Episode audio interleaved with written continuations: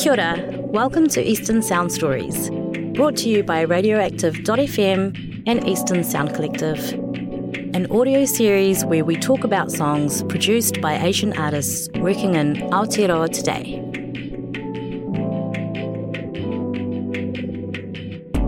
A Kiwi born Laotian living in LA, Alisa Xayalith is an award winning artist, singer, and songwriter. You may already know her as the frontwoman, lead vocalist, guitarist, and keyboard player of electro synth rock band called The Naked and Famous. She is hot on the heels of releasing new music as a solo artist, and we have the pleasure of speaking with her about her recent single, I'll Be There. Hey, so you talk about this song as a friendship song. So where where did this idea come from? So basically, um, during the pandemic, when that you know that first year when um, it was brand new, just as we got the news of like the world shutting down, things are getting cancelled. Um, you shouldn't be seeing people, shouldn't be going out. My one of my best friends, her boyfriend of like two years, broke up with her, and she's like, "Great, the world's falling apart, and my heart mm-hmm. is broken, mm. and we're told we can't see people in person. So I don't know how I'm going to get through this next little while. And there was one day where I kind of like, I knew she was like down in the dumps, and I was like, hey, I'm going to put my mask on.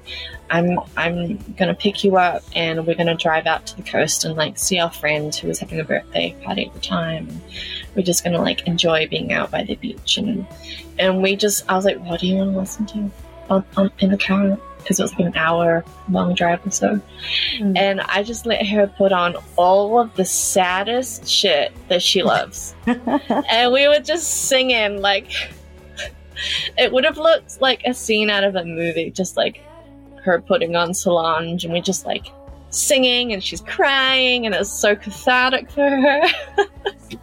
and so I was doing random writing sessions mm. in between this like time period and um, this whole situation was just on my mind and I was like, oh, you know, that my producer Jason's like, what do you want to write about today?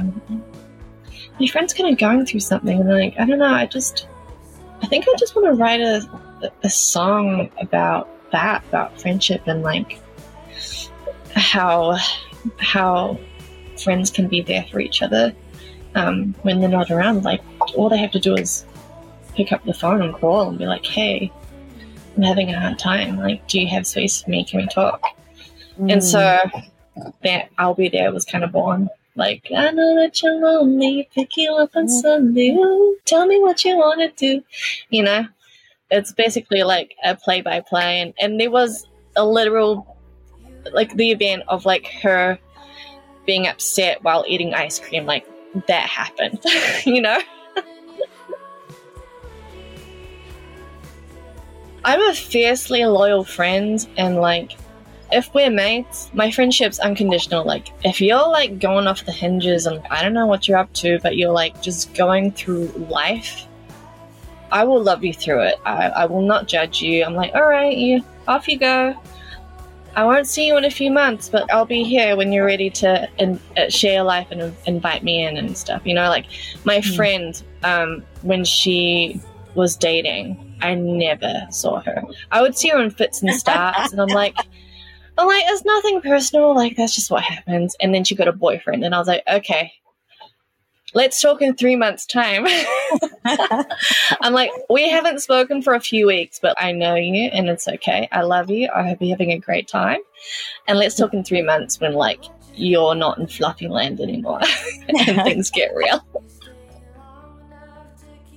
And I feel like uh, friendship changed a lot for a lot of people during the pandemic. You know, you just kind of like examine who you have around you, who's important, and who wasn't, because, you know, there was a lot less socializing happening. Well, at least for me.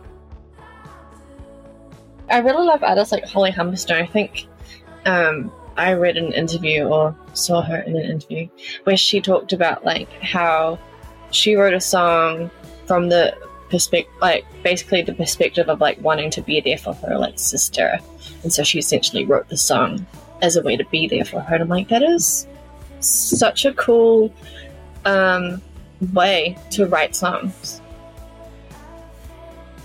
What was the process um, to get to the final piece for you? When when did you go? Oh, I'm really I'm done. This is hap- I'm good and happy with this. You know? Oh my gosh, I think I think actually like we wrote the song in a, in a day, and when we we went home with a pretty like flushed out demo, and the finished song isn't too different from the demo actually we just knew like straight off the bat. It was like immediate. It was i definitely know that i wanted organic production as well as electronic elements. And i just knew off the bat i'm like oh, i love the song. And i also I, I also knew it was done when i sent it to my friend lindsay. And i was like hey um I wrote this song and you inspired it around the time that uh, what's his face broke up with you and like she played it and she's like I can't stop playing it. I love this. Like this is so cool. And so I don't know when it kind of like when she reacted that way I was just like oh, I felt like oh this is awesome. Like I think I think this is a, a little special one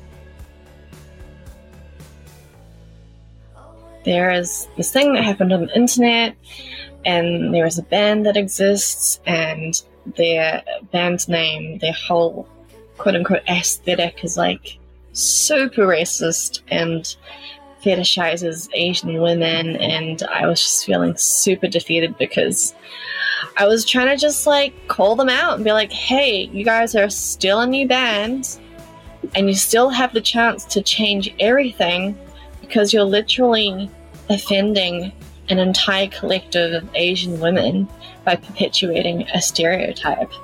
And um, they responded to me just before I hopped on the on the call and and they completely dismissed my experience. It's like these four white dudes, super ignorant and like I was just sitting here just being like, what is wrong with people? Like I can't deal with this right now. Their album cover is a good luck dragon with an Asian woman straddling it wearing a mini Sailor Moon outfit. Oh, no. And their music video is like Asian females wearing mini Sailor Moon outfits, and he's the singer is straddling the outfit, and he's using like all of this vintage art that he found on the internet from the 1980s. Mm of like Japanese women that have been hypersexualized. The thing that baffles me the most is that no one around them has gone, maybe mm. this isn't such a good idea. Mm. Maybe this is a little bit racist. How how was the transition from going from Naked and Famous, being the only wahine in there, to how, how was the transition to going solo? What what brought that about? Drummer, the bass player, the keyboardist, they left the band in 2017. And then it was just Tom and I.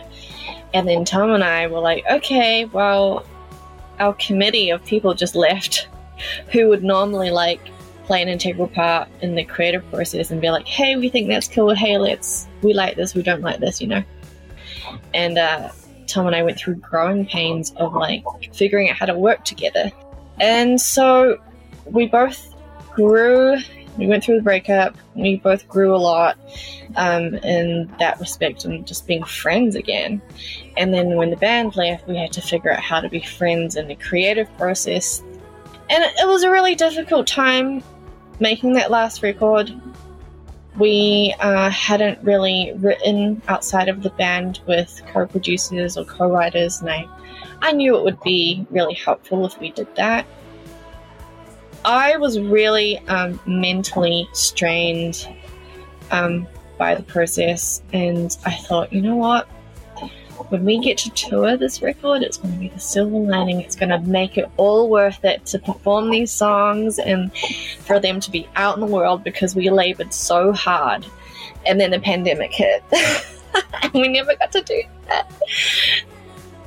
I remember having a band meeting and our manager manager was like, "Hey guys, so now that this the world is shut down and we don't have to tour, um, why don't you guys start making another record?" And we were sitting at the table at my house, and I just started bawling my eyes out. I was like, I don't know if I can make another record right now. I'm like mentally depleted of anything creative to do with the Naked and Famous. I was doing writing sessions in between all of the Naked and Famous writing sessions just because I needed I needed a different outlet, you know, uh, a different creative outlet out of the one that was just causing so much situational anxiety and pressure on my shoulders. Um, so, some of the songs that I wrote in between all those sessions informed all of the songs that I went on to write during the pandemic. Hey, this is Alisa Xayalith, and you are about to hear my song, I'll Be There.